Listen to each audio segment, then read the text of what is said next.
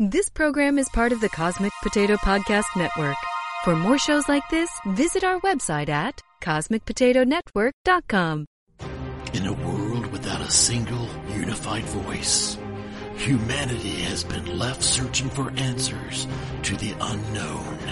Now, one podcast has the power to change that and to spread its voice across the earth for all mankind to hear. Welcome to Cosmic Potato, the Super Fan Talk Podcast. We interrupt this program to annoy you and make things generally irritating.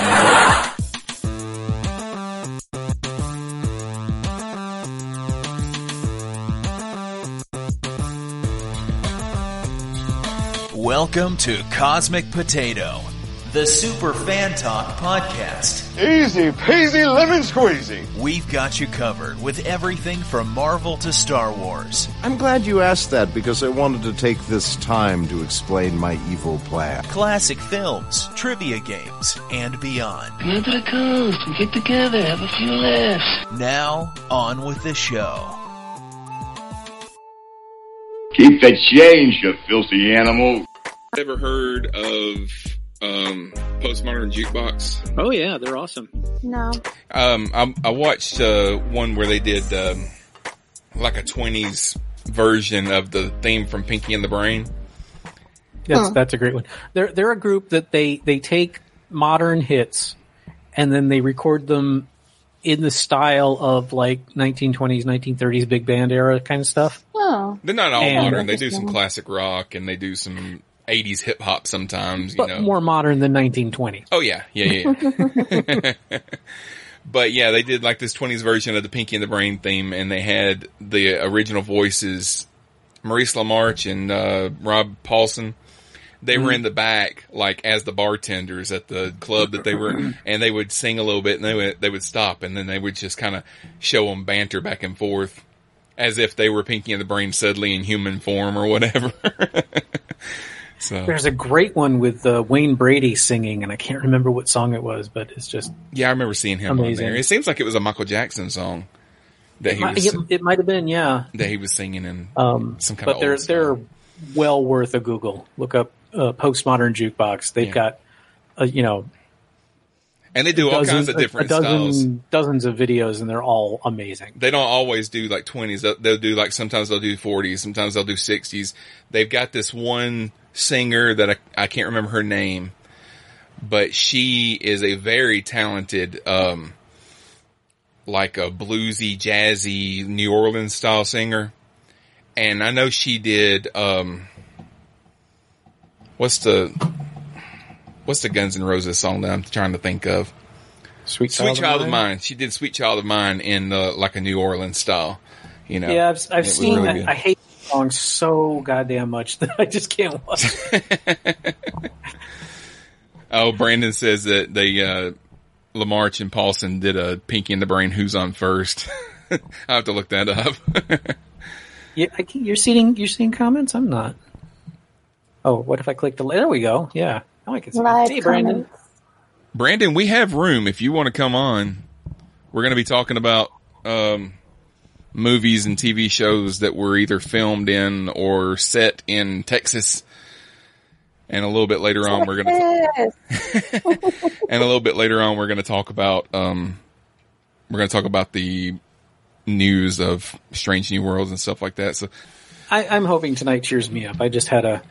Okay, let me ask you, Sean, you're a parent. Virginia, you don't have kids, right? I have a 21-year-old stepdaughter. Okay, did you deal with her as a young child? Yes. Oh, okay, good. Then maybe you can both help me out with this. Sharon likes to do things like give neck farts and pokes and stuff like that. But like if I do it back, if I'm playing along with her, she leaps like a goddamn shrimp trying to escape a shark. And like I was just hugging her goodnight and I went to give her a neck fart because she's been doing that to me like all goddamn week. And she, like the last time this happened, she knocked a bowl of cereal like off, not just off the table but like into the air because she's just like overreacted. Yeah. And this time she launched herself into a wall and hurt her back on plugs in the wall and stuff. Ouch. And oh no. And it's just, and I, you know, I just had enough, and I kind of went off on her about, you know, you've got to stop doing this. And so kind of left us both in a bad mood. So, aww. I mean, have y'all ever had to deal with that? It just kind of sounds like a phase that she's going through. Because my daughter, you know, and my son too, they went through phases of, you know, this is something that I do now, you know, and it might be, my son went through a phase of every time he walked down the hall, he had to climb up the wall all the way to the ceiling. Cause it's like he would put his feet on one wall and his back on the other wall, and he would climb up. And it's like every single time he walked down the hall, he couldn't do it without going all the way to the ceiling. I'm like, stop doing that. You're going to break your neck, you know, and he did it for about 2 or 3 months or whatever. And then he was just bored with it and he didn't do it anymore, you know, so it may just be one of those things. And yeah, mine definitely went through a phase of I can do this, but you can't do this. This is my thing that I do to you, but you can't do it to me. Yeah. Okay, I hadn't really thought of it that way, but okay. Yeah. I got her a great book today, though. Well, it came in today. I ordered it last week. It's an activity book, it's actually for preschoolers, but it's an activity book with penmanship, right? You know, stuff like that, and coloring. F is for farts.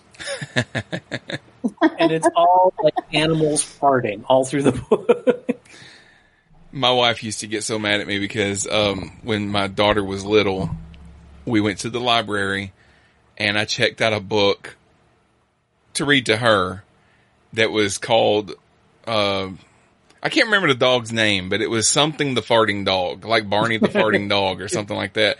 And the story was just, there was like 3 of these books. So I checked out one like every week, 3 weeks in a row. And the stories... Yeah, and the stories were always had something to do with one of the stories was that the family had all been kidnapped and only the dog could rescue them, and he rescued them through the power of his farts. You know, he knocked out the kidnapper with his farts or something like that, you know. And it's just a silly little story, and she's like, stop reading that stuff to her. I don't want her repeating all that. No. It's like, look. How old is your daughter? Well, now she's 18, you know. This was when she was like 6 or 7, something like that. No, I meant you too, Rick. Oh, great. She's 8, yeah. She'll be 9 in August. I just got my nephew, who is just about to turn 9. No, he just did turn 9 for his birthday, a book called The Big Book of Farty Facts. I can send you the link to it if you think she would be interested, because apparently it was a big hit. She would love it. Yes, please. You know, back in the late 90s, when I was working at the Duncan Theater in Lake Worth, Florida, if any of y'all are familiar with it, we used to have a bunch of dance companies come through. And I'm embarrassed. I can't remember the name of the company. They're from San Francisco. And they were touring the country with the production of The Velveteen Rabbit. And this was a ballet company doing The Velveteen Rabbit as a ballet to try to get kids interested in you know, classical arts. There it is. There's hey, Mr. Sorry, Mike. How's it going? Brandon! Through my office door. Oh, okay. Sorry. I like the plastic. Are you a serial killer in your off time? Yes. I have to be able to clean it up very easily. No, I podcast from my attic. Ah, okay. We don't do those in Florida. Attics and basements we don't have. Oh, in the summertime it gets to like 105 degrees up there. That's why we don't have them, because all year round it's hellish up. There's maybe 2 weeks where you could go up into the rafters of the house without dying.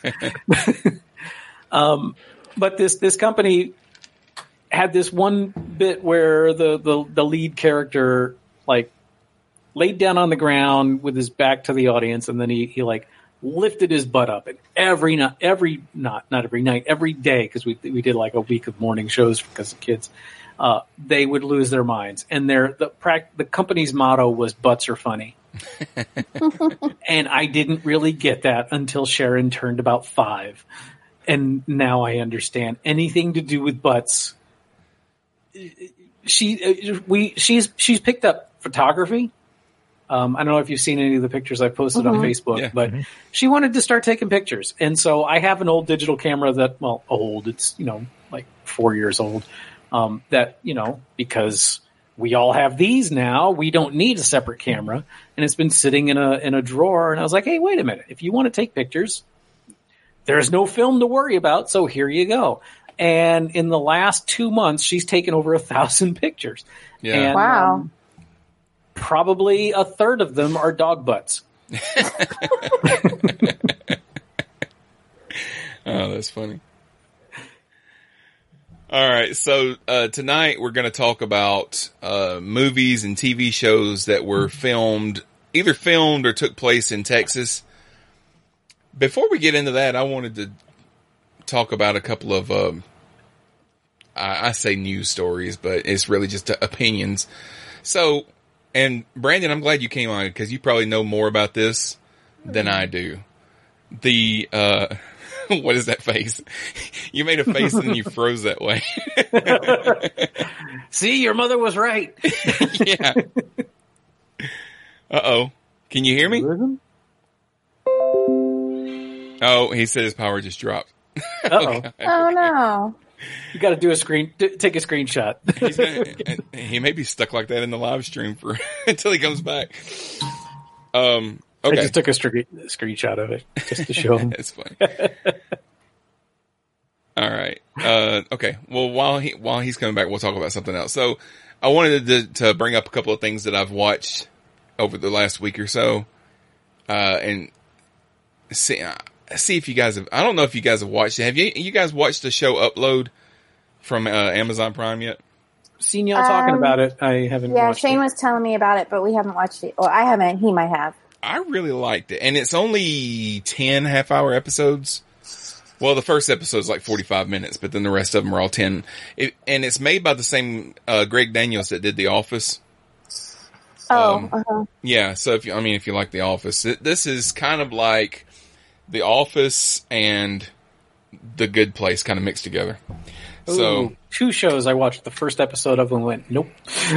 Man, I've been rewatching The Office lately. I mean, I just started watching it the other night, just on a whim. I just put it on, and before I knew it, I was in season 3. I love that show. Here's my deal with The Office. I'm not saying it's a bad show, but I have never worked in an office, so I've never worked in that kind of office. But it's just I've never, I've been.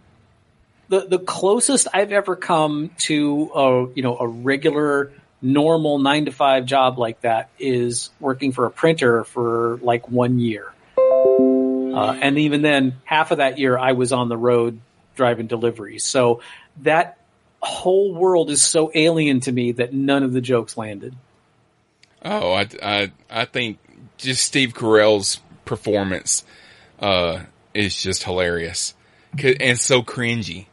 Because it's definitely cringy. Yeah, oh he's my God, never so doing cringy. The right thing. He never does the right thing. He always says the wrong thing, and it's hilarious. Okay, see that's not like a lot of my British friends have tried to get me to watch a lot of British sitcoms. Now, okay, first of all, sitcom and I don't generally get along. I don't, as a rule. MASH, All in the Family. Okay, the stuff that was on when I was a kid, I don't know that really counts because it's like, we didn't have any choice. So I watched sitcoms as a kid, MASH and All of the Family, the Sanford and Son, the Jeffersons, One Day at a Time, all of that stuff.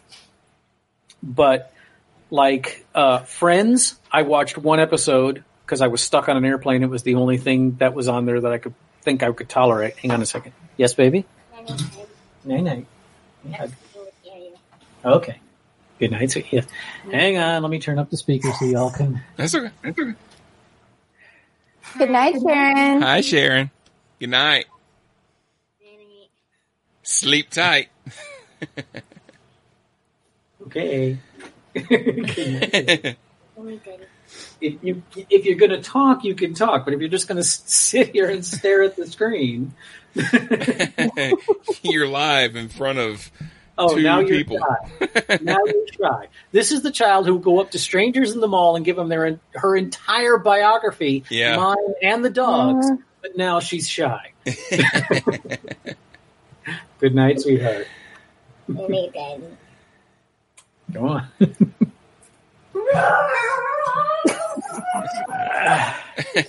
Well, she knows how to make an exit. Yeah. Oh, yeah. Yeah. Was I talking real? Yeah, you were talking about Friends. You're not really the demographic for Friends. Friends does not hold up well at all. No, it doesn't.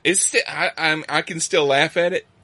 But yeah, there's certain things that happen in Friends. I was telling my wife the other day because we were watching it. It just happened to be on, and we started watching it. And I'm like, you ever notice that they don't have any friends that aren't white? I don't think that they would make that show now and not have any people of color in it.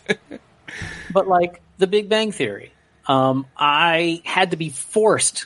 Literally, my friend Dave, we were at his house for a 4th of July party, and it was like 9 o'clock. We were all crashing there, so we were all drunk and stuff. And he's like, "All right, we're going to watch this," and he put on The Big Bang Theory. I was like, oh. And we watched a couple episodes. And then when I left the next morning, he put the box set of the first season in my hands. He said, "Take this home and watch it." Mm-hmm. And to his credit, he was right. I got hooked. And right up until the 7th season, I binged The Big Bang Theory. But then around the time Sheldon went walkabout and ended up in a train station in his underwear is when I started losing interest. Oh, he's back. Hey, Brandon, welcome back. Well, I don't think that you have to I don't think that you have to like all of something to be a fan of it. No, and I don't. You know, I enjoyed what I did of the Big Bang Theory. I really don't feel any guilt about not finishing the series. But anyway, the point is, then everybody was raving about The Good Place. And I was like, all right, I'll watch it. And I watched the first episode. And as soon as it became clear she was going to lie her ass off about being where she shouldn't be, that's when I went, fuck another sitcom. I'm done. Sorry. No, yeah, but The Good Place. Oh, you got to get through the first season. You got to. And that's the thing. I'm too goddamn old for you got to get through the first season. No. Like, I would say at least watch this, because the first episode I was like, man, I don't know about this. But I got like to the second and third episode, and I'm like, okay, I'll give it a few more episodes. And like before I knew it, season 1 was over, and I'm like, you've got to be freaking kidding me. Is this what's happening? So yeah. Well, The Good Place is different because it's not at all formulaic. They do not follow the formula that they think you think they're about to go right, and they go left. And it's and each season is only around 12 or 14 episodes, so it's not like a 22 episode season that you have to invest in. And they're only 22 minutes long. Good Place is so much better than Big Bang. Yeah. So much better. Okay. And then I had Parks and Rec. Everyone raved about that. I think I finished the first episode, and everyone's like, oh, just go to the second season. I'm like, well, I can't do that either. Yeah. If I'm going to watch it, I'm going to watch it from the first season. Yeah. Yeah. I've never watched all of Parks and Rec. Yeah. But The Office, I love The Office. So. Especially up until the time I have very unpopular opinions about The Office. Yeah. Well, The Office is to me, The Office and Downton Abbey are in the same category in that I can recognize that it's a well done show. I don't know where this is going. Okay, like I watched the first episode of Downton Abbey, and at the end of it, oh, dog butt. See, it's funny. Yeah. At the end of it, I was like, yeah, that was a really good show that I have absolutely no desire to watch any more of. Yeah, Sherry is she loves Downton Abbey, but she likes all of those British period piece type movies and shows and stuff, so that was right up her alley. We went to the theater and saw the movie. But I'm sorry. But Brandon, since you're on, I wanted to ask about the Snyder Cut. So the Snyder Cut of the Justice League is being announced that it's coming out to HBO Max next year, and it's something that's been rumored for a long time that I never really believed existed.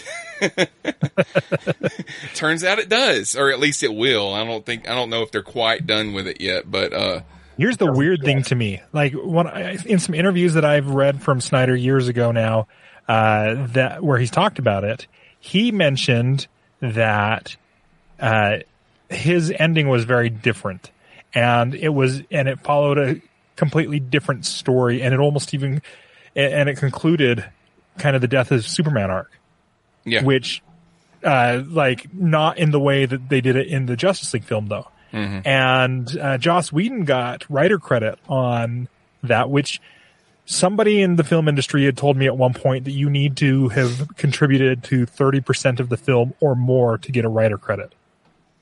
And he got a writer credit. And so this will be a completely different beast.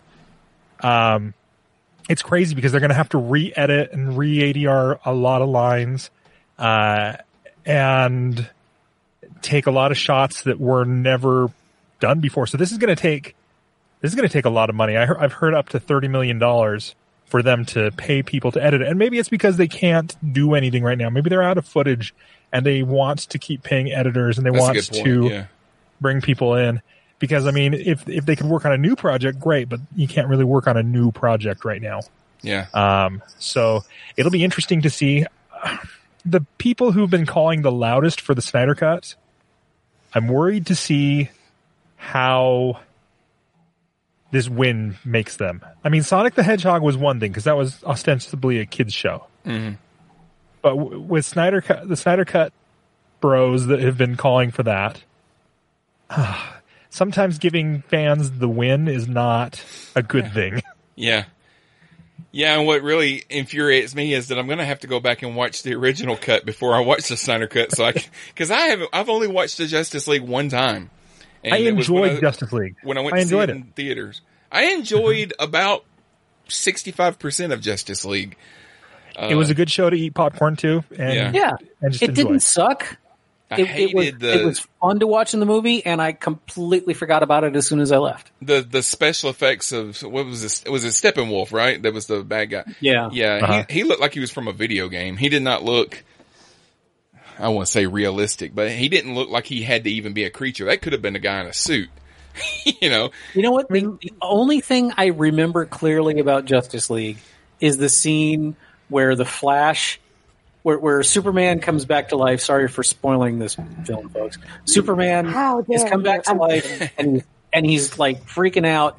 And the Flash is trying to run around him, and Superman turns and looks at the Flash, and the Flash realizes he can see him. And the look on the dude that plays the Flash's face, that was the best scene in the whole movie to me, which showed me that the dude that's playing the Flash could, like, oh.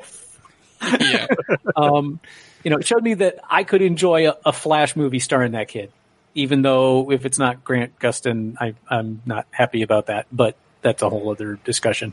But you don't watch that anymore either. So, well, yeah, it got boring after 4 seasons of doing the same shit over and over. I should talk to them.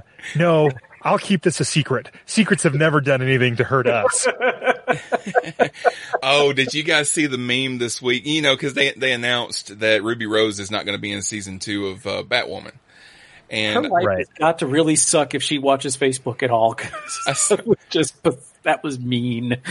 The meme was that they showed the announcement Ruby Rose is not going to be on season 2 of Batwoman, and then below it, it had Reverse Flash talking to Flash and said, "What'd you do, Barry?"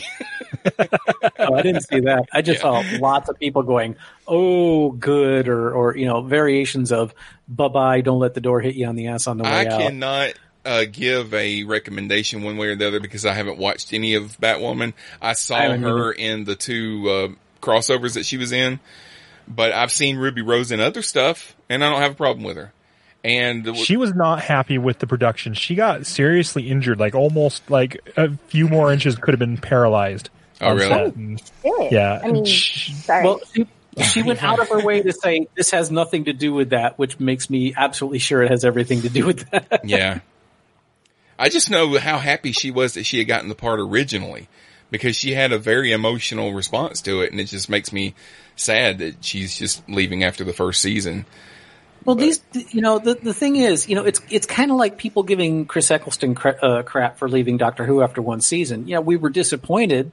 I was, because I really enjoyed him as Doctor Who. Mm-hmm. But later on, when you find out that he was absolutely miserable in the role, You know, how many have you ever had a job that you loathed every day, that going to work was so painful? Yeah.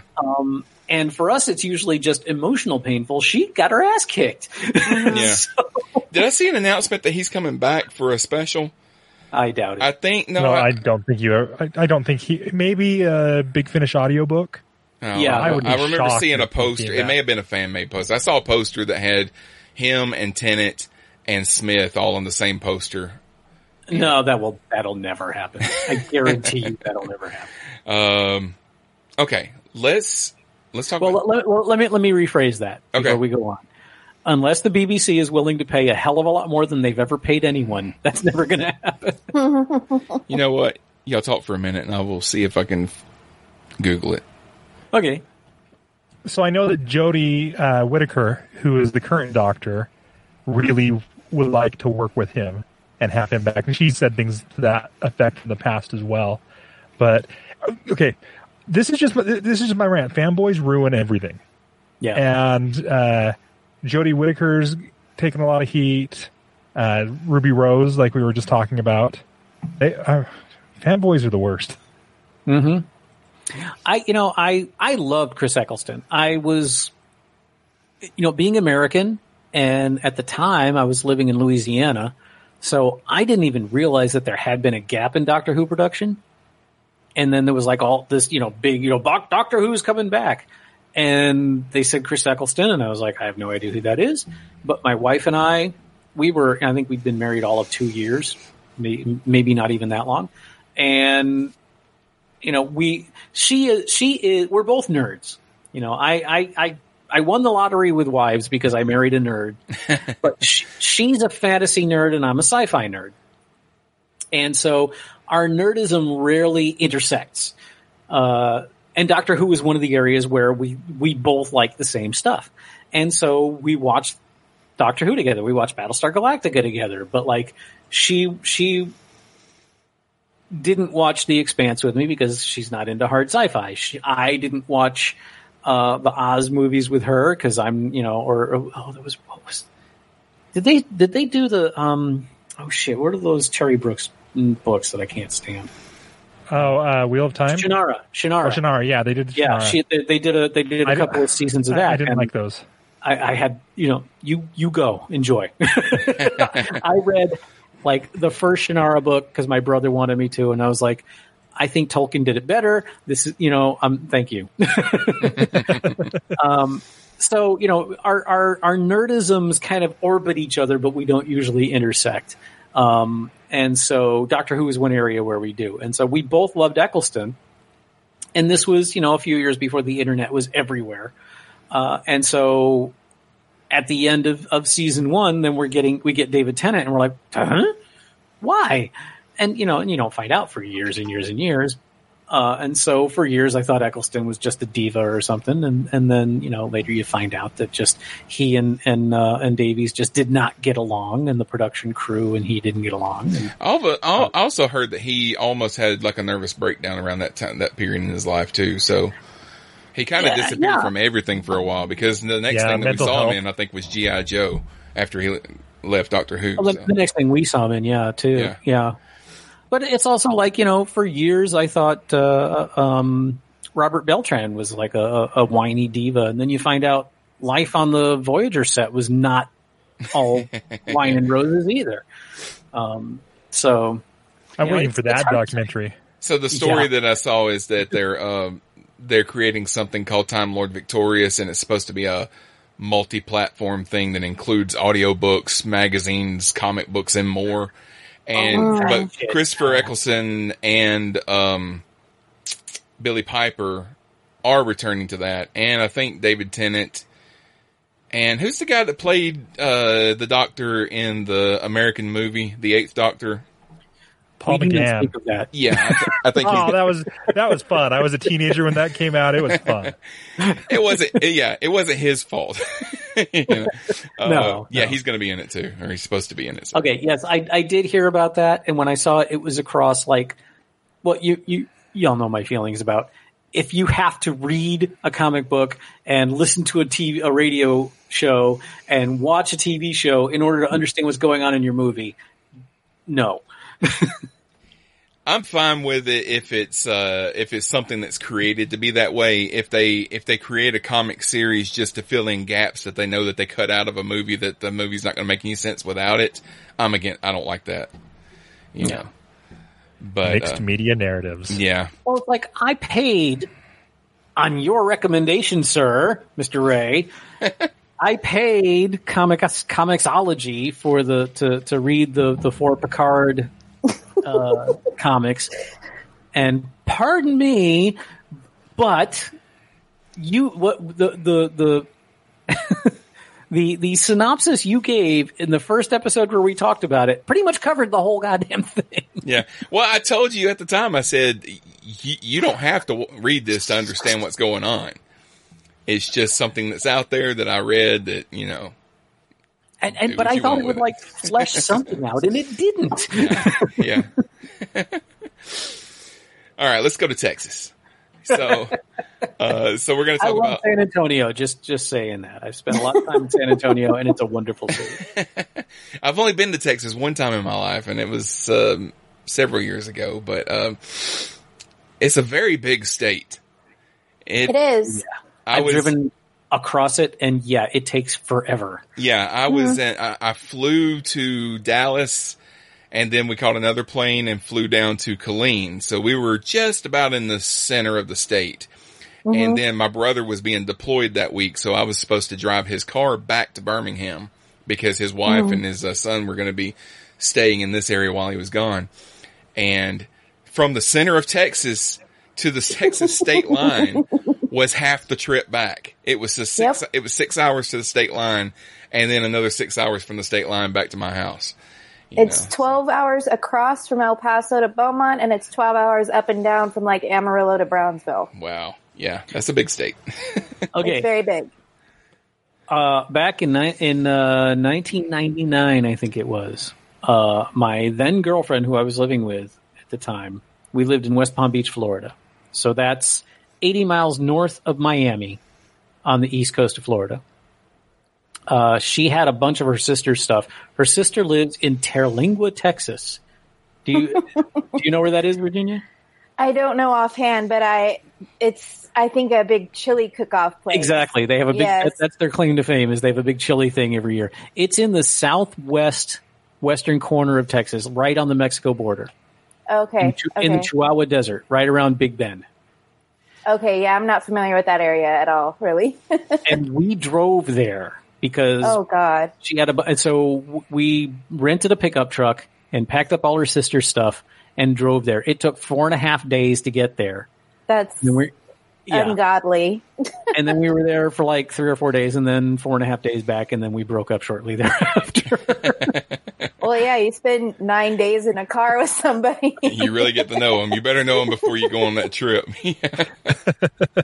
But, I mean, the Chihuahua Desert, it's a desert, but it's not like Tatooine. It's all rocks. It's all like broken rocks and tall cactuses and stuff.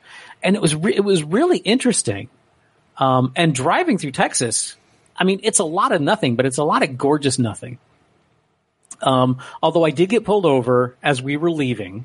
We were on this road. It was just us, I could have tied off the steering wheel and gone to sleep. It was just this, straight road. Just flat. Yeah. Out in the middle of nowhere. But I was probably doing 90 miles an hour and didn't realize it. And we got pulled over, and the state trooper comes up and he's like, is there something wrong? And the only thing I could think to say was the truth. I said, I was so into the scenery, I wasn't paying attention to how fast I was going.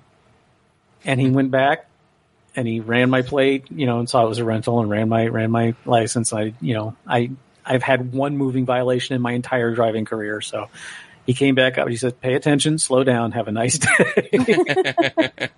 I was like, getting pulled over in Texas is probably not a good thing, but it went well. It's a gorgeous state. My first trip to San Antonio wasn't the best because that's where Air Force Basic Training is. Lackland Air Force Base. So I can't say I saw San Antonio while I was there at that point. But then I also went back for some training later on where I was no longer in basic training. So I was able to actually enjoy the town. The Riverwalk. Have you ever been to San Antonio, Virginia? Oh, of course. I've been a ton of times. Yeah. Okay. Never made it to the Alamo, but I understand it's rather underwhelming, so I wasn't too upset. Shane was pretty underwhelmed by it when we went there. That when he first moved down here from Ohio, we did some of the sites here in Austin, and then last year around this time, he's a big Penn and Teller fan, and they were doing a show at the Majestic Theater in San Antonio. He had never been, so I'm like, well, we'll go down and make a weekend of it. We'll do the Riverwalk, we'll do the Alamo, and all this stuff. And we got to the Alamo, and he's like, I thought it would be much bigger. And I'm like, nope, this is it. Yeah. It's about the size of a 7-Eleven, isn't it? And there's like a McDonald's across the street. There's like the space that is included in the Alamo, like the barracks and all of that, is very big, but the structure itself is pretty small. And there's so much encroachment from the downtown area. It feels very claustrophobic and closed in. Mm-hmm. Mm-hmm. But I did see Terminator 2. John, he did not tour the basement. All right, John, if you're listening, why the hell aren't you on? Yeah, come on in, John, if you. No, there's an IMAX theater on the Riverwalk, if I'm remembering all right, and I saw Terminator 2 on a 70-foot screen, which is absolutely freaking awesome. Virginia, why don't you start us off? What's a movie or a TV show that's either made or set in Florida and in Texas that you like? Well, kind of off what Rick was saying, Texas. I think a lot of movies are set and made in Texas because it's so big, it has like a little bit of every sort of environment there is. Like East Texas, you get your piney woods kind of forest sort of situation.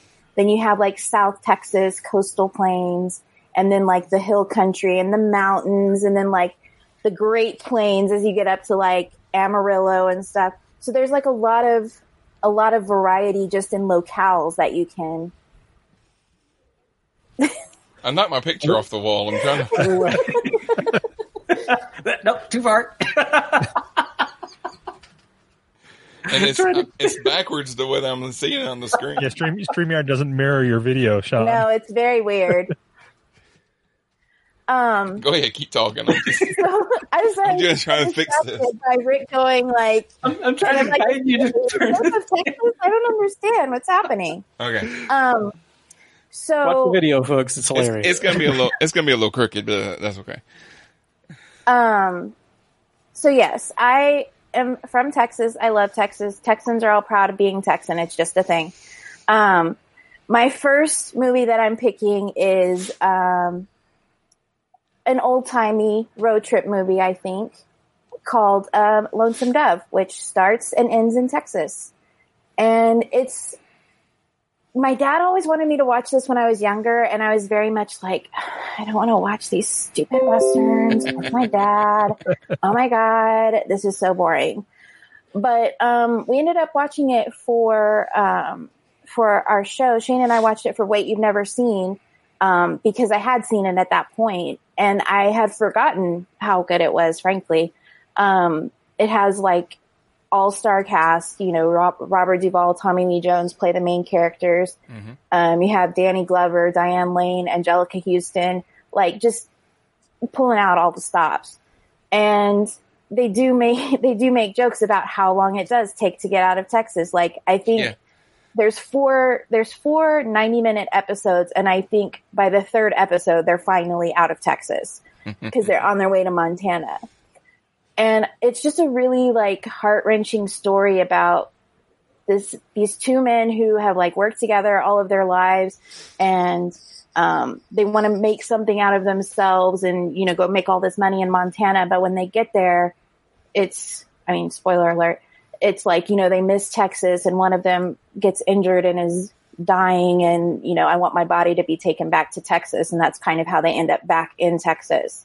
So it's a really good movie if you like Westerns. It's kind of even a really good movie if you don't like Westerns. Robert Duvall has said in interviews it's like the Western version of The Godfather. It's like the epitome of Western movies. Yeah. So that's why I picked that one. I remember seeing it, and it's been a really long time. I may have watched it when it originally aired, because it was a miniseries on TV. Yes. Back in 85. Yeah. Well, yeah, so yeah, it wasn't 85. Think, yeah. It was a few years after that before I watched it. I must have seen it on video. Yeah, 89. But it was something that my dad really liked, so I watched it with him. And they've had 5 or 6 sequels that have come out since then. I think they had John Voight was in the first sequel, and I'm just like, you, sir, are no Tommy Lee Jones. Okay, thank you very much. They did a series that had Ricky Schroeder in it. Yeah, he was in the first movie and the second movie. Okay.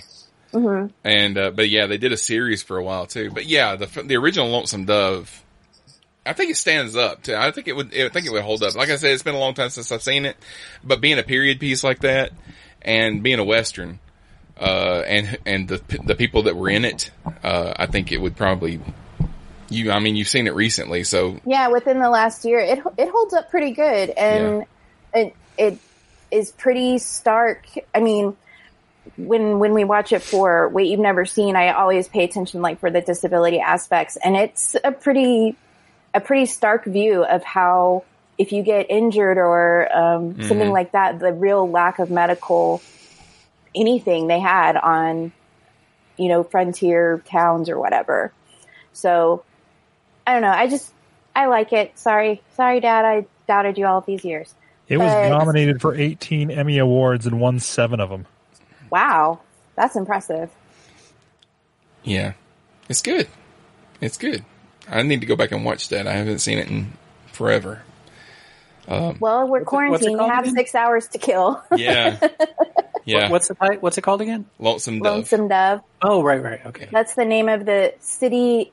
It's near where Laredo is. Carlos is asking, has anybody seen The Basement at the Alamo? What's in The Basement at the Alamo that everybody's talking about? Is that what they keep talking about? It's like Pee-wee's Playhouse or something that. It's where his bike is in the basement or something. Oh, okay. I've never seen that. Shane was telling me about it when we went to the Alamo. He's like, ooh, you think they'll let me see the basement? And I'm like, I don't think there's a basement to the Alamo, okay? All right. Brandon, you want to go next? Sure. So I, based off of a couple quick Google searches here, because I've actually never been to Texas. I've been to a lot, but I've never actually been to Texas. Battle Angel Alita was filmed in Texas. And this is a movie that I loved and I was disappointed with at the same time. This movie is very faithful to the manga that it was based off of. But because of that, it did not lend itself well to be a movie. It should have been like a TV series or something like that. But no, I didn't see it. I feel like Alita is one of those films that is a cult classic because nobody saw it in the theaters, and then the people who watched it at home were like, "Oh, wait, that's pretty good." But I also think with some of that CG, it was probably like in the theaters not as good as. It was sitting in my house watching it on a 32-inch TV. Nope. But let me tell you, I am not a manga fan. I am not an anime fan. We saw Alita because my wife wanted to see it. I went in expecting to be bored out of my skull, like I have been with just about every. Like I've watched a few Studio Ghibli movies with her. Ghibli, however you. I don't know what the right. I think it's Ghibli. And she's loved them, and I've been like. Is going on? I have, why is the house walking? Where are these buffaloes from? What the hell, And I dig it, it's not my thing. You guys dig it? That's groovy. I loved Alita. I want a sequel. The CG was fantastic.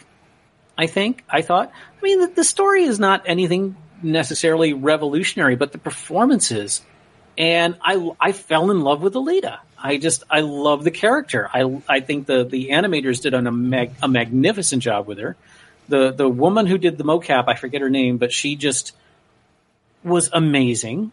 It got, really dark at one point.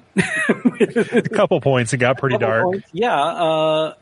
Which I kind of appreciated from as an old fan of Lovecraft. Some of it was like, whoa, that's sick. But overall, I was really impressed with the film, and I'm not holding my breath for a sequel because I know it didn't do as well as they wanted it to. But I thought it was an amazing movie, and I would gladly sit through it again.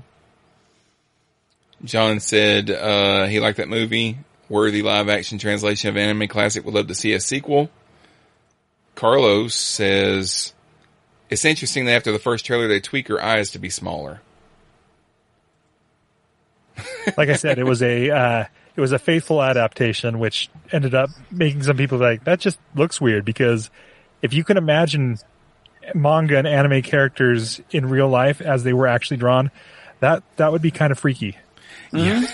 But they made it work. That was one of the things that impressed me, was like, she didn't have like freakishly big eyes. Her eyes looked right in her face, even though they were unusually large. It just worked. And you know, when she got her battle chassis installed, I was just like cheering, yeah. And I loved every minute of that movie. I would watch an entire movie that was just based off of the sport that she was playing. Mm-hmm. Like, don't give me anything else. Just give me the sport where she's, I mean, it's essentially roller derby on steroids. Yeah.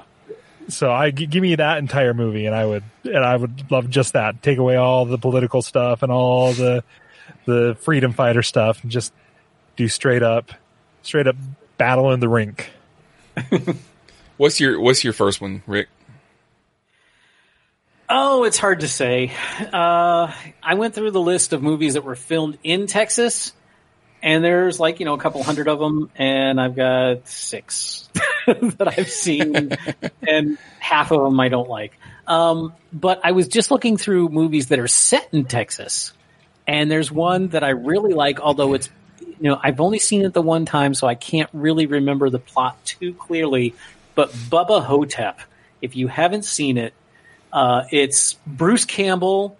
Let me see who's the cast. It's Bruce Campbell is playing Elvis Presley, maybe. Ossie Davis is Jack Kennedy, and then the rest are just people you'd never heard of.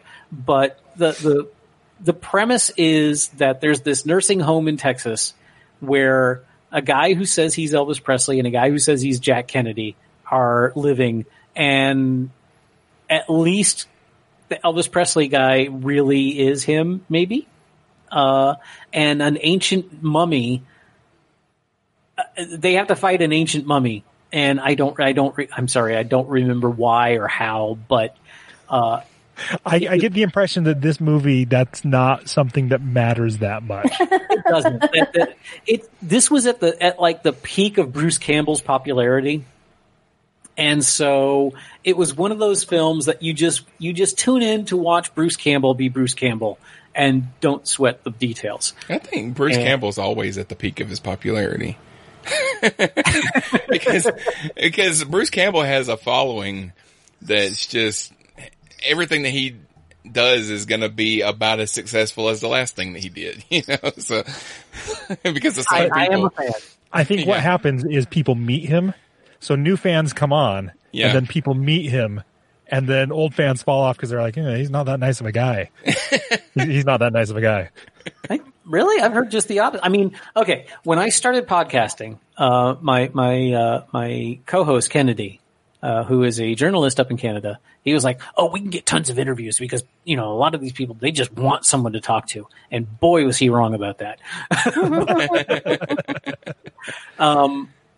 You know, during the first year, I sent out lots of, hey, can we interview you on the show? And I got lots of nothing back in return. Campbell was one of the only people who wrote back and said, I'm sorry, I'm busy right now. I can't, you know, I'm not doing any press right now, but like contact me in 6 months. You know, which I was like, that is. Maybe I met him on that day. Yeah. You know, but that's you know, at least tell me no. Yeah. Instead of just ignoring, you know, completely. And, you know, that impressed me. You know, it's my own bad. I never like followed up on it because basically when it comes to asking stars for interviews, I'm afraid to ask. And then I'm even more afraid they'll say yes. But I've You know, I did not realize that Army of Darkness was a sequel to anything. They marketed it as a separate movie, and I loved it. I had never seen the Evil Dead movies before, so I had no idea who Ash was. I saw Army of Darkness and just really enjoyed it. And I love Bruce Campbell. I've read his book, If Chins Could Kill, is a really fun read. I watched a little bit of Burn Notice until I realized he wasn't the star, and then I stopped watching. He stole all the scenes he was in. Yeah. Yes, he did. And so when I heard about Bubba Ho-Tep, I had to see it, and I don't think it ever came out in movies. I saw it on video, and it was tons of fun. It was on Netflix for a long time, but it's not there now. So, okay. My first one is a movie from 2003 called Secondhand Lions that had Michael Caine, Robert Duvall, and Haley Joel Osment in it. And that was like the end of his cute time, right? Yeah, yeah. He was still a little kid. He was, I don't know, about 10, something like that. Yeah. It's a family friendly film.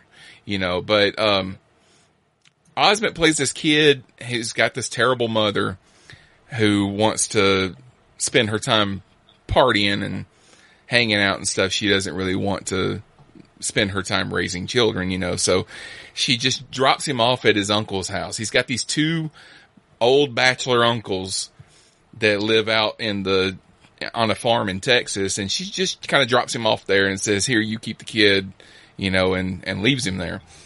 And so Michael Caine and Robert Duvall are his uncles. And, they're supposedly everybody thinks that they're rich. They have a fortune buried somewhere. So salesmen are always coming up to their house.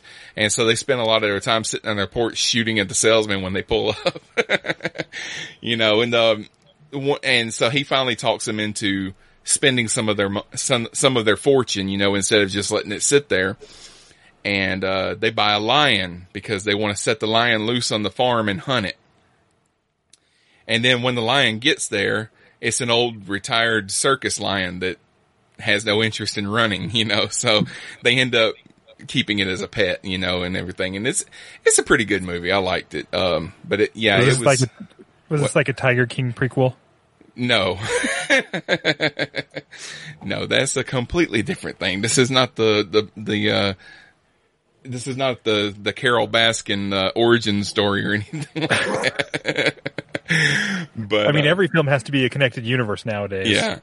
But I like this one. I remember, and it's been a long time since I've seen it. It came out in 2003. That's probably when I watched it with my wife. And there's a scene where they are deciding to keep this lion, and they're trying to figure out what to feed it. And they go to this place and they buy Purina lion chow. And I looked it up and that's something that actually exists. There is something called, like, evidently at one time Purina made a chow for different kinds of animals. Just most people bought like dog chow, you know, because most people have dogs. But yeah, they make lion chow, they make bear chow and stuff like that. I guess it's to sell to zoos and circuses and stuff like that. But I don't know if they do anymore. But I can't imagine there would be much volume of that moved. Yeah, and it's probably just the same stuff, just in a different bag. It's probably just extra dog chow, and they just put it in a bag and label it lion chow or something like that. All right, Virginia, what about you? What's next? My next one is Dazed and Confused from 1993. All right. Exactly. It has a bunch of baby-faced actors who we would probably recognize these days. Definitely Matthew McConaughey, where he first utters his all right line, and now says all the time, everywhere, on demand. It also has Ben Affleck, very young there, and even Anthony Rapp, who we better know as Paul Stamets in Star Trek: Discovery. Mm-hmm. So it's it's a coming of age / stoner movie. Mm-hmm. My brother, who lives in Oregon, where I hasten to add pot is legal. Thank you. Had never seen it before. And so right around April 20th, the Stoner National Holiday, I got on the phone with him and we watched it over the Zoom or the Skype or something together. And it, some of the situations are still like Matthew McConaughey is an older guy who hits on seniors in high school, possibly younger, which is a little creepy. Yeah. There's a lot of hazing plays a big part in the movie, and that can be a little disturbing. But it's kind of indicative of high school in Texas. Like, I didn't have to undergo hazing, thank God, but I also didn't go to a big school like they did. So it's interesting to see, like, I don't know. It's just a good movie to watch and see kind of like this shifting, like the upcoming freshmen and how they're like, we're going to be so cool. And it's like, no, really, you're nothing now. You're less than nothing. Yeah. I had the soundtrack. They actually released two soundtracks. They released the Dazed and Confused soundtrack, which is a lot of, let me pull it up. I need to pull it up because I can't remember exactly what's on it. It's got a lot of classic 70s music on it. Let's see. Dazed and Confused soundtrack. The reason it's classified as a stoner movie, I forgot to mention that part, which is such a like high school righteous stance to take, is the high school quarterback, I'm thinking, or A-star football player. They want all the athletes to sign a pledge that they're going to be good and not do drugs, and not drink, and not go around screwing girls and whatever. Yeah. And he won't sign it because he's going to do whatever he wants to do. And if he wants to smoke pot, then he can smoke pot. Thank you very much. And so it's just like, well, either you let me play, because I can't stress enough how important football is to Texas high schools. Like, there's no way to overstress it. So really, if a player is good, they kind of hold the cards, because if you want your team to win and get all of this recognition and, you know, money coming in, you want to play as best you can. So yeah, if your star quarterback kind of smokes a little pot on the side, but is still throwing, 10 touchdowns a game, who freaking cares? Nobody. Yeah. So the soundtrack's got Rock and Roll Hoochie Coo, Slow Ride, School's Out, Love Hurts, Cherry Bomb, Low Rider, Tuesday's Gone, Rock and Roll All Night, Paranoid. And then there were so many songs in that movie. Yeah. There were so many songs in that movie that they actually, a few months later, they released another album called More Music from Dazed and Confused, so the quintessential high school track. Austin.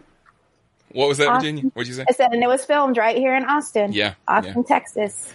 This movie is so I've never seen this movie, but I've heard a lot about it, and I think, and I looked it up on Rotten Tomatoes. This is one of those rare movies where the audience loves it and the critics love it. So the audience gave it a 90% score. Which I'm like, okay, 90% is pretty dang good for an audience score. Mm-hmm. The critics gave it 92%. Wow. Or they didn't give it 92. 92% of them gave it a thumbs up, essentially. It came out in that perfect time that was right around when American Pie came out. And what's the one? It was a little before American Pie. It was in 93. I think American Pie was. Oh, was it 93? Yeah. American Pie didn't come out until like 97, 98, something like that. Yeah. Okay. You're right. I was thinking it was a little bit later than that. Okay. It came out just like those shows, like those classic teen shows like Jurassic Park and Schindler's List. All right. Brandon, what's the next one on your list? Okay, so this is a TV show that I really enjoyed when it came out, and it was a dumb sci-fi show. It was a dumb network TV sci-fi show. This show is called Revolution, and it was on NBC, and it lasted 2 seasons. And something happens, and the power goes out. And I'm a sucker for post-apocalyptic, and then they threw in some sci-fi with it. And you know, the show's been gone forever. So spoiler alert, it was nanobots. Nanobots did it. And it was, you know, and it, so it's like, how do you rebuild society? And I think that's kind of why I like post-apocalyptic shows, is like, okay, what actually gets saved and what's important to people when society crumbles and when society falls apart. Luke Perry was a recurring character in there. And, you know, it was just interesting to see because, you know, these are people who had Google, and somebody had, and I'm struggling remembering exactly the nuances of this, but they grew up in a world with Google and things like that, but then they went back to kind of the dark ages and they had to steam powered everything. But I want to say there was one guy who figured out how to get an iPod to work. And so he had an old classic iPod with a lot of songs on it, but there were very certain conditions that he could do it on. It's been a while since I've watched it, but it's just one of those dumb sci-fi shows that I could sit there and I could watch it, and I wish like there was a channel that would just fund these shows so I could keep seeing these silly stories. Cause really I fully admit it's not great, but it won awards for back then. It was on NBC. So when the Peacock starts, it'll probably be on there because they'll probably put everything in their catalog. Will probably be populated on that. I hope. Think. Yeah. The Peacock. I wish they kept producing it because they had plans for season 3 and they got canceled. Yeah. Yeah, that's the thing about network shows. Even when they're really good, if they don't just do gangbusters as far as numbers, they go away. And some of the stuff that we fall in love with on cable actually survives a lot longer because they don't need as much money to be made. Yeah, and well, there are so many streaming services now. Yeah. That if something has a little bit of a cult following, streaming services will buy rights to it so that they can produce it and get that audience over to their platform. Yeah, and they were also that show came out at the time when they were still under the assumption that you have to have 22 episodes to make a season. I'd rather have 10 really good episodes than to have 10 good episodes and 12 filler episodes, you know? Yeah, 100%. You can watch it streaming on IMDb TV. Okay. Because I guess that's a thing now too. Yeah. They've got Briscoe County Jr. on IMDb TV. So if you want to see that, I saw that's a League of Their Own on there too. Just the other day, and I'm like, what is this IMDb TV that I apparently need to have so I can watch A League of Their Own? I think it's free. You have to watch ads, but because it's a free service, so they put ads in there, and it's like every time it goes to a commercial break, you're going to see the same ad, but. Which is interesting because IMDb is owned by Amazon. Yeah. So I don't get why. I mean, I guess Amazon's using them as like the minor leagues to figure out how to do things and experiment with things. Yeah, I guess. Briscoe. All right. Rick, what's your next one? Okay. Excuse me. The next one is ostensibly set in Detroit, but was filmed mostly in Texas. And that is RoboCop. Nah. Really? Yeah. I'm assuming the classic? Yes, the original, not that. I watched the new RoboCop, and it's not bad, but if that was the RoboCop that came out 25 years ago, we would not still be talking about it. There would not be a remake. It was just kind of a by-the-numbers. It lost everything that the charm of the original RoboCop had. And just kind of went, hey, let's put a guy in a robot suit and have him shoot shit. And that was it. And it just, there was so much more to that movie. I remember when RoboCop came out, I saw the trailers for it. And my then girlfriend and I at the time, we were like, oh my God, are you kidding me? It looked so bad. And then I don't know if you guys remember Siskel and Ebert. Oh yeah. Yeah. They had they were two movie critics. Again, we're talking long before the internet, and they had a TV show, and they would review 4 or 5 movies for each show, and they were notoriously hard to please. And we were watching it, and they were talking about RoboCop, and they both gave it a thumbs up, and we're like, because they generally hated genre stuff. And so, you know, normally we didn't pay attention to what they had to say because most of the movies we wanted to see, they wouldn't even bother with. But they reviewed RoboCop and reviewed it positively. And so we're like, well, all right, let's go see it. And it's amazing. But the thing is, the thing that's amazing about RoboCop is not the violence, although it is incredibly violent, even by today's standards. Mm-hmm. Especially the scene where Murphy gets killed. Yeah. Yeah. The acting is not necessarily the best. I think you, Sean, and John have taken me to task because the woman in the movie whose name I can't remember, I thought she was awful. The special effects were done by Phil Tippett and were as good as they could do with the budget they had in 1983, I think it was, 84, something like that. But again, it's still kind of very Ray Harryhausen stop-motion kind of stuff. There's the worst dummy ever when Ronnie Cox gets thrown out of the window. Yeah. But the movie is so much more than the sum of its parts because there is this social satire that runs through the whole film that is encompassed by the commercials that they show. Yeah. With the SUX 2000 and the I'll buy that for $1 and the Viking toy game that bleeds all over the characters and or is that an SNL? Am I confusing? Am I getting an SNL routine in there? Anyway, and there's like a Milton Bradley game that's nuclear warfare. It's just the movie is so much more than just this story about a dead cop who gets turned into a robot.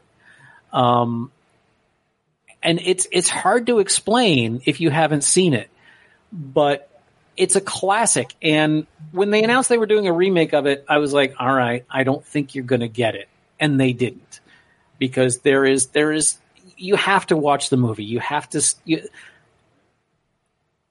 everyone that's seen the movie, if you say, I'll buy that for $1, they chuckle and understand it. Yeah.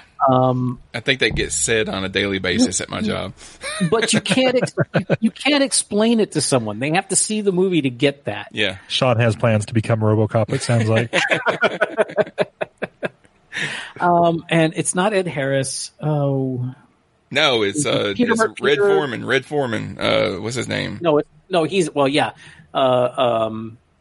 Red Form. Oh, Jesus. No, I can't remember his name. He's Kurt in it. Something. Yeah. Kurtwood Smith. Yeah, there you go. But no, the guy that plays RoboCop is, I always get him confused with Ed Harris because they're like almost the same. But he's the cheaper version of Ed Harris. Oh, yeah. Peter Murphy. Peter Weller. Character. Yeah, Peter Weller. Right? There you go. If you haven't seen the original RoboCop, folks, you really owe it to yourselves to watch it. Don't watch the sequels. I'm sorry, RoboCop 2 is terrible, and I didn't even bother with RoboCop 3 because he freaking flies. And even Peter Murphy or Peter Weller went, nah, I'm not doing this. I saw RoboCop 3 when I was 15, and I thought it was awesome. I also used to watch the RoboCop TV series, not the cartoon. They had a cartoon. I watched that too, but they also had RoboCop the series. You know, I watched that too. I remember, so this was one of the first movies that I recognized that the TV edit was very different than the VHS or the theatrical cut, right? Yeah. I remember, you know, because back in the day, we would just record everything off the TV. We wouldn't buy movies. We would rent them sometimes, but my dad was very critical of what we rented, so it was always fine. I remember the first time we rented Princess Mononoke.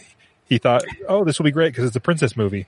My little sister, it's one of her favorite films now, but it was not a princess movie like my dad was thinking. But no, RoboCop was, going back to that, was that film that I watched a ton when I was a kid. And I realized, oh, this is like when I was like, oh yeah, that's great. Let's turn it on Netflix. And I'm like, I don't remember that part. I don't remember this. What was the dude getting like messed up with acid and then splattered against the car in the TV edit? I don't remember that part. I don't remember super well, but like naked women, and it's just like, bitches, wait a minute. I did not remember this in the version we watched. Then there's a whole generation of kids nowadays who don't get to see the good movies because nobody edits anything anymore. It goes to Netflix, and Netflix has, unless it's your Back to the Future, has uncensored versions of things. So yeah, no, I really think that it'll be interesting to see how kids either don't get to see films or kids see the uncensored versions of them. The times have changed there. Yeah. RoboCop was an R then, and it's an R now. That was one that, you know, it's like you watch the Rocky Horror Show and it's got an R rating and you're like, why? RoboCop, no, you get it.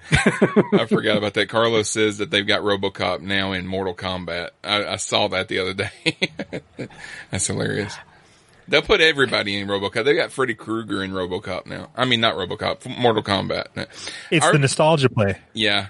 I remember seeing Starship Troopers, and I didn't realize that Verhoeven had directed that. But when I was watching it, and they kept cutting to the news and stuff like that, I was like, you know, this kind of reminds me of RoboCop. Well, that makes sense now. So, all right, my next one is No Country for Old Men from 2007. Tommy Lee Jones, Javier Bardem, and Josh Brolin. I love this movie. It's got aspects of, it's a thriller, it's a western, it's a murder mystery. It's just a really good movie. It's a Coen Brothers movie, and a lot of times the Coens kind of go on the side of comedy, you know, with it when they got Raising Arizona and The Big Lebowski and stuff like that. But they've got their drama side, you know, like with this and Fargo and stuff. Which Fargo kind of had some comedy and it had is serious side too, but this is a really good movie. And I never read the book, but I'm told that they made a lot of pretty drastic changes from the book, because in the movie they kind of swap who they're following halfway through the movie. And in the book, they're following the character that Tommy Lee Jones plays through the entire movie. Well, in the movie, they're following the Josh Brolin character, and then kind of shift halfway through the movie who they're following. And it's kind of jarring, you know, but other than that, it's a good movie. I like the way the killer operates, which that's a weird statement to say. I like the way the killer kills people, but he kills people with a captive bolt pistol that's attached to an air tank. So like what they kill cows with and stuff. And, so he doesn't leave bullets. They can't trace him by finding the bullet casings or whatever, and the bodies don't have a bullet for them to pull out because he just pops a bolt into their head and then retracts it back out. But yeah, I like that. It was filmed in New Mexico and Texas, about half and half, but won some Oscars, I think. Didn't they win an Oscar? I'm not sure. At least it was nominated. My brother-in-law loved that movie, and he told me he read the book after watching the movie. And he liked the movie's ending better, because I guess the book and the movie, like you said, even the endings were different. Mm-hmm. Yeah, so. That's what I'm told. My brother read the book as well, and I think he liked the book. I think he liked the movie better. But yeah, have Virginia, Rick, have y'all seen that movie? A long time ago. I don't remember. I get confused a lot with that movie that came out around the same time that had Daniel Day-Lewis in it. Oh, There Will Be Blood. Yes. Yeah. For some reason, I get those two mixed up in my mind a lot. Yeah. I think we've got time for one more if we do it quickly, because we're at over an hour, and we're still going to do a little bit of a conversation about Star Trek before we log out for the night. So, Virginia, what's the last one? My last one is if you have children, while you're listening to this, maybe cover their ears for just a second, because it's The Best Little Whorehouse in Texas, which is a great movie based on a true event. It has Dolly Parton. I don't know how much better you can get than Dolly Parton. Texas has a whorehouse in it. Oh, mercy on our soul. The music is so over the top. The costumes are so over the top. Dom DeLuise as Melvin P. Thorpe is too much. It's amazing. And I love that movie so much. And if you're on the fence, you get to see boobs. So maybe that'll convince you one way or the other. I can't imagine that a movie that would have the word whorehouse in the title would have boobs in it. Oh, just and my misrepresentation. My favorite song out of the whole movie is actually the song that the governor sings because he's supposed to make the decision about whether to close down the chicken ranch. Anyway, his song is all about saying nothing, where he's just skirting the issue, and it's called Sidestep, so he's dancing a little brilliant sidestep. Song. It's so good, and Charles Durning does it so good, and everything right down to punching Dom DeLuise in the face was all, like, based on true events. It's so awesome. And I can't recommend it enough. And that's as short as I can be about it. I'm sorry. I've worked on the show. I'm checking out. I don't know if the movie was based on the play or if the play was based on the movie, but there is a stage play. The movie was based on the play. It was. Okay. Yes. And this was Dolly Parton, Burt Reynolds, Dom DeLuise, Charles Durning, Jim Neighbors. Yep. Oh, I forgot. It's like a who's who of 70 stars. Oh, golly. So it's a great film. I've done the show at least once in my career. It's just tons of fun. I cannot agree with you more on this. Sadly, it has been so long since I've seen it. I don't remember like much of the plot. But like I was just singing, I remember the songs. I don't think I ever saw it all the way through. I may have seen like a TV version, but I know we never rented it because my mom was very religious and she would not have let us rent anything that had a whorehouse in the name of it. But I don't think that's one that got a TV edit either. Oh, really? No. So yeah, and by the time I was old enough to be picking my own movies, a Dolly Parton musical was not on my list. Oh, Dolly I love national treasure. I love Dolly Parton. I could gush about her all day, every day for the rest of my life. She's an amazing human being. Yeah. Mm-hmm. And I am not a country music person at all, but I adore Dolly Parton, and she's just. You know, if I were the religious type or the Catholic type, I would think she deserves a sainthood because she's just. She has done so much for people during the COVID thing. She's donated millions of dollars to help people during this terrible time that we're living through. And that's not the first time she's done stuff like that. She has that book foundation too. That the literacy thing, because her father was illiterate, so she wanted to make sure like all of these children would be able to have at least one book per month or per year. I can't remember, but free of charge. Yeah. Send out all of these books to kids so they can learn to read. Like, how awesome is that? Yeah, somebody posted on Facebook a couple of weeks ago. They were like, Dolly Parton's doing all this, and this, and to the world she's a punchline. I don't know what the hell that means because I have never thought of her as anything other than an amazing person. She's not a punchline in the South. No, hell no. Maybe up north she is, but down Coastal here we know that she is. Well, and I love her response to that when people say, what do you think about all of these dumb blonde jokes? And she's like, well, I don't really care because I know I'm not dumb. I also know I'm not a blonde. Yeah. I wish she would. I wish there was some talk for a while about her showing up in a couple episodes of Grace and Frankie. Oh my God, I would love that so much. It just hasn't happened, and I don't know if it's just her schedule or because she's been doing a lot of stuff for she's doing a series for Netflix and stuff like that now. I mean, she's not in it. Well, she was in one episode. I can't remember the name of it. Oh, that they did a series on Netflix one or something, right? Yes, where they were like doing dramas based on her songs. And it was like a series of it's like an anthology series. Heartstrings. Yeah. And I saw a few of those, and a couple of them were pretty good. Some of them were kind of not great, but she was in the first episode, I think. But yeah, if she would show up on Grace and Frankie, that would be perfect.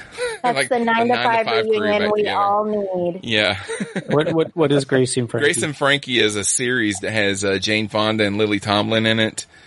It's really? Yeah, in the first season, Jane Fonda is married to Martin Sheen. Yes. And Lily Tomlin is married to Sam Waterston. Yeah. But Law and Order. Yeah, but Waterston and Martin Sheen have been having an affair together for years. And they were business partners for decades. Yeah. And they finally come out of the closet and leave their wives. Well, their wives kind of become best friends over it. Mm-hmm. And they kind of forgive their husbands. So there's like this huge family dynamic between them and all of their kids and everything. And it's a pretty good show, but yeah, Dolly Parton would show up on that. It'd be great. What's it called? It's called Grace and Frankie. And it's very much like an updated sort of I get an updated Golden Girls vibe from it, because they go out of their way to be we're older women, but we have sex lives. And here's they'll put PSAs for arthritis kind of thing. They'll just throw in,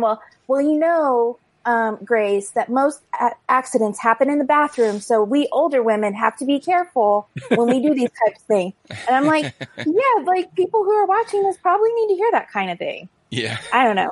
Anyway, it's hilarious because they're polar opposites. Oh, and so totally. Lily Tomlin's kind of a hippie-esque kind of a person, and Jane Fonda's this primped up, proper woman, and so just the combination of their personalities is they're just hilarious together. Yeah, I think it's 4 or 5 seasons that they've had out now. Got to check this out because I love everybody in the show. Yeah. All right, Brandon, what's the last one on your list? Last one on my list. Let's go with Office Space. Oh yeah. Wow. This was a film back in the day that anyone who's worked in an office can just relate to it. Just about it goes back to that job, talking about when we were talking about Christopher Eccleston earlier about having a job that you hate and going there and having the drudgery of that. It's another one of those cult classics. I love how they skewered the culture of TGI Fridays without ever mentioning the name TGI Fridays. Flair. Yeah, the Flair. They were it's a really smart comedy, and that's a lot of times comedies go for the lowest common denominator joke, and I'll laugh at it and then I'll feel bad about myself later for laughing at it. But when it's written well and you can just chuckle at it, the scene where they're just going to town on the printer with the baseball bats. Yeah, yeah. Oh, somebody who's worked in IT, it's commonly said, we're going to go office space to this printer. You want to come? And so it's funny, and an interesting tidbit about this one is the red stapler in that movie. Swingline did not make a red stapler until that movie came out. Yeah. Mm. And they made it, and once they made it, it became one of their top selling products. Yeah, everyone had to have a red stapler. Yeah, I actually knew that, which is kind of weird that I knew that. Yeah, you used to be able to buy one on thinkgeek.com. if I don't even think that's ThinkGeek.com is that they don't exist anymore. They just have their physical stores. They were bought by Hot Topic. Ah, that makes sense. Oh yeah, I love that movie.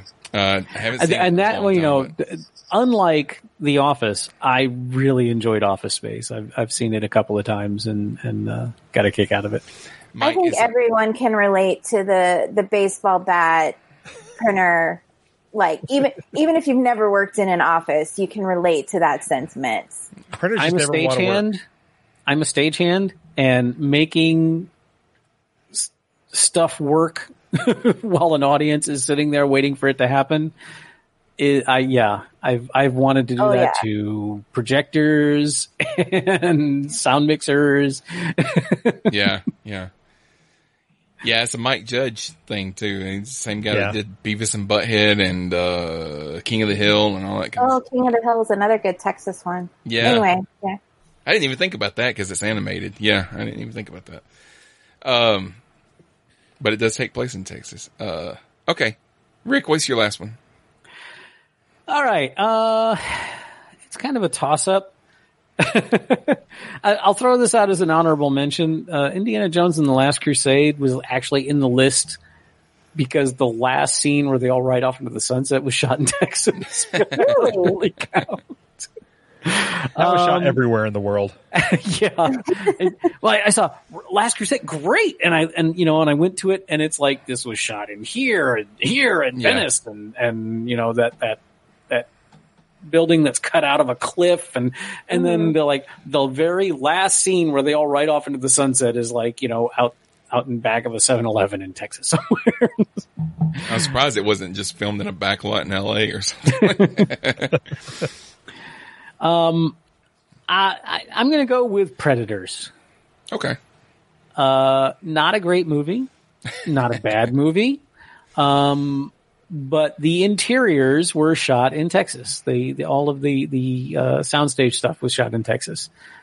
It's, you know, I did not see the new Predator movie. Is that what it was called? The Predator, wasn't it? I haven't seen it yet either. I didn't hear good things about it. I didn't think Predators was that bad, and I was glad to see Topher Grace trying to get some work. It wasn't wonderful, but it wasn't bad. Who was the guy that was in the Matrix movies as Morpheus? Lawrence Fishburne. Lawrence Fishburne was in it. In a surprisingly fun cameo. It's kind of a play off of Apocalypse Now, his character. Yeah. In that movie. Yeah. A lot of people gave Predators some crap for just not being terribly good. I don't know what they were expecting from a movie called Predators. It's just like the AVP movies. They weren't great films, but they were a hell of a lot of fun. And I enjoyed them. People know what they're getting into when they go to a film like that. You would imagine that. You know, my only problem with the AVP movies was they tried to make you care about the people. I didn't want to care about the people. I just wanted to watch aliens fighting predators, and that was the people. You know, people aren't even right in the title. Yeah, it's like Godzilla movies where they spend too much time with the people. I don't care. I just want to watch Godzilla fight another big rubber monster. So, you know, Predators wasn't bad. I honestly don't remember the plot line because it was irrelevant. It was just a bunch of predators on the planet, and that was fine. And all the soundstage stuff was shot in Texas. And I knew Topher Grace was going to be the bad guy the whole time because that was like Topher Grace was. Everything he came out with for a while, Topher Grace was the bad guy.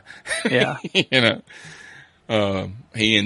He was in a couple of romantic comedies where he did that, and then he was in Spider-Man 3 where he did that, and you know. Okay, my last one is a TV show from 2010 that lasted one season called The Good Guys.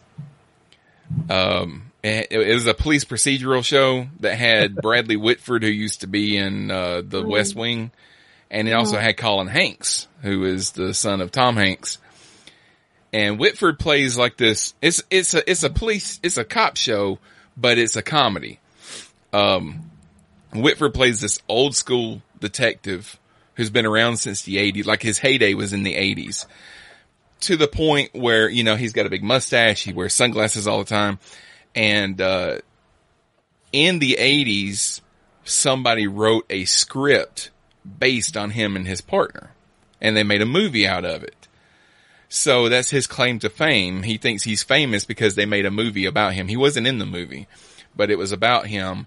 He doesn't realize that the movie is a cult classic because of how bad it is, you know? So he's teamed up with this new partner, which is Colin Hanks, and he's like a more by the book kind of cop. So they kind of clash, you know, but it lasted one season. I don't know why, because I thought it was a great show. I thought it should have come back, but it didn't. It was hilarious. And by the way, my power is doing weird stuff again, so I might disappear. Okay. All right. We're almost through with this show anyway. We're gonna hang out and talk about Star Trek in just a minute. But yeah, it took place in Dallas because it was mostly filmed in Dallas, you know. So it was good. It's a good show. Have you guys never seen it? Never heard of it. I have not. Okay. I don't know if it's, let me look. Let me look at Just Watch. If you ever want to know if something is streaming, go to JustWatch.com. They are not a sponsor of the show, but they could be. There's also CanIStreamIt.com is one too. Yeah. I haven't heard of that one. The Good Guys. The TV show, I don't know. 2010. Yeah, it was funny. It was a funny show. You can buy season 1 on Amazon. I don't know if I would pay for it, but it's a good show. It's out there. Let me ask you guys: have y'all been watching the new Penny Dreadful? I watched the first 3 episodes. I haven't seen the new one yet. Okay, is it worth paying for? I was watching it and I'm enjoying it. I don't know if you're going to enjoy it because it's nothing like the first one. The first one is kind of set in, where they're playing off of all these old, gothic horror tales, like Frankenstein and Dracula and, all those old stories and stuff. This one is more, I don't know, it's set in the 30s and it takes place in Los Angeles and it's got a lot of, there's Nazis in it, and it has a lot to do with Latin culture too, because the supernatural aspect of it is that there's there's like an angel and a demon that are based off of some Latin beliefs and Catholicism and stuff like that, and they're real, so. But it's so different from the first Penny Dreadful. I wasn't a big fan of the first Penny Dreadful, but I'm enjoying this. But I don't know if you're going to like it because it's nothing like the first one. Yeah, yeah, and it's on Showtime, so we'd have to add another subscription. And I'm just kind of like, well, do I subscribe to Showtime or do I wait till it's over and then watch it on Amazon and pay for, episode by episode? Or you could just, because it's only going to be 10 episodes, you could wait another month and then just do a free trial of Showtime and binge the whole thing. Yeah. Just make sure you have a lot of different credit cards or debit cards so that you can do different trials for everyone. Yeah, yeah. That's the thing. We used to subscribe. Well, I was worried about that, but we resubscribed to HBO so we could watch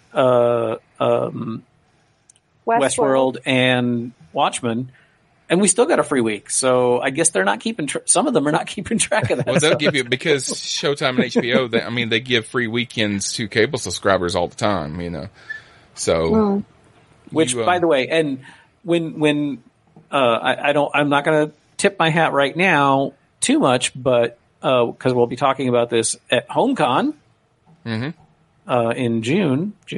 Yeah. Yeah, true. Yeah, I'm going to talk about that in just a second. Okay. Go ahead. I'll be talking a lot about both Watchmen and Westworld, but I loved them both. Although Westworld, there's some caveats. Also, you can get Showtime through Hulu, so it might be cheaper to just... But we don't have Hulu. Oh, you don't have Hulu. Amazon? No. I think you can get it through Amazon, too. It might be cheaper for you to just add it to Amazon than it will be for you to... That's what we did with HBO, yeah. Yeah. We used to have Hulu, but then we realized we weren't watching anything on it. Yeah. And so we got rid of it. Well, that's what Upload is on, so you can watch Upload on there too. Yeah, see, Hulu pissed me off, and I know I'm old, but it offends me deeply to pay for a service and then have to watch commercials. And Hulu was like, well, you can pay a little bit more and not watch commercials. That's what you do with CBS. Can? Yeah, yeah. Well, on CBS, when we first signed up for it, we watched one episode with commercials, and I was like, "F this!" I didn't even get through the first episode of Star Trek: Discovery. I was just like, first commercial break. I was like, "No, that's terrible." Yeah, this is upgrade now. Yeah, Hulu, you can pay $11.99 a month, I think, and you get it with no commercials. Yeah, we pay a little extra for no commercials. Did you know you could get Hulu without commercials? Oh, I didn't. Yeah, cable. That's where I watch Archer. You pay for cable, and it comes with commercials. So. What? Yeah. I didn't realize it had a non-commercial option. I feel like we're blowing Rick's mind here. I was just like, okay, Hulu has commercials. I hate it. If you're watching the stream, or watching the video of the stream later, if you stay tuned in just a minute, we're going to talk about Star Trek. If you're not, if you're listening to us on a podcast, we're going to end things right now. So, Brandon, why don't you let everybody know where they can find you? So you can find my stuff over. I host a show called Fandom, which is just a celebration of pop culture and fans. We just look for the good stuff and things. You can find us at fandompodcast.com. We're part of the Geek Nerd Network. So geeknerdnetwork.com. Okay. That's new, right? Yeah, that's new. That's very new. That's like second time I've closed on that, including my own show. It's new. Right. I tried to find your show like a year ago, and I couldn't. Fandom. The show is called Fandom. Fandompodcast.com. It used to be called The Fandom Podcast, but that messed with a lot of search things. It did. And so I cut out the and podcast, and it's a little better now. So okay.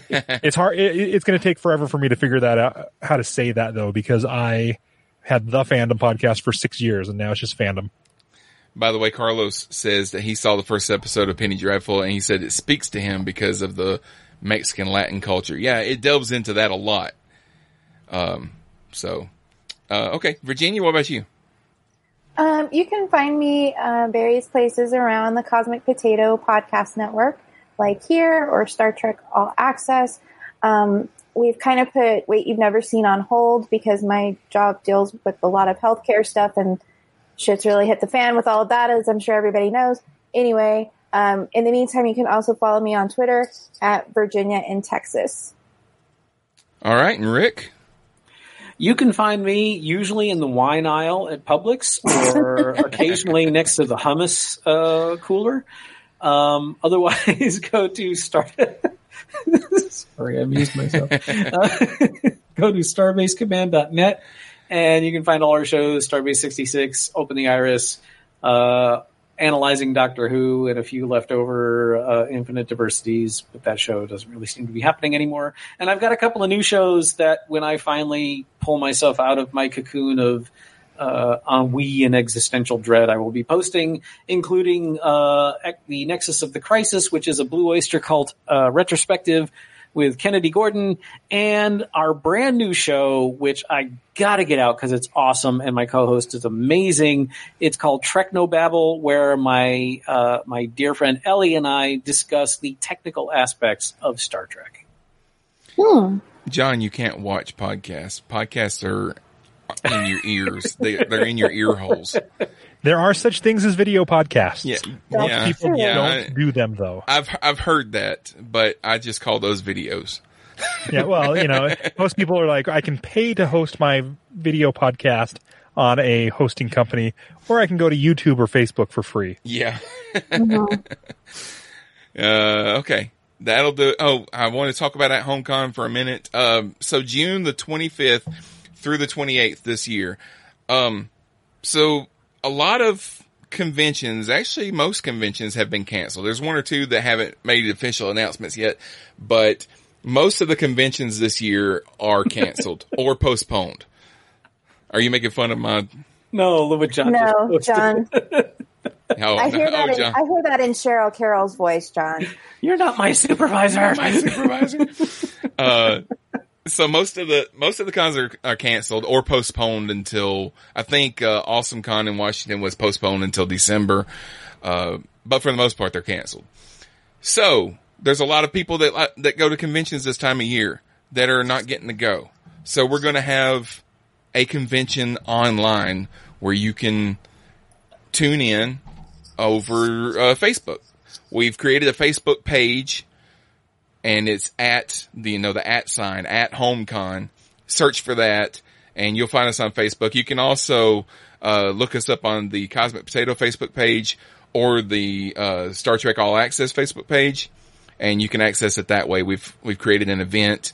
There's going to be a lot of, panels. If you love going to panels at conventions, we're going to have a lot of that stuff. And we're also going to have a Brandon, are you still planning on putting together? Yeah, I'm working on getting some world championship cosplayers to participate in a cosplay contest. Okay. So yeah, we're going to put together a cosplay contest, and we're going to have some panels that are games that we normally do live, but we're going to do them this way. We're going to stream them, video streaming over a 3-day weekend, well, a 4-day weekend really, at the end of June.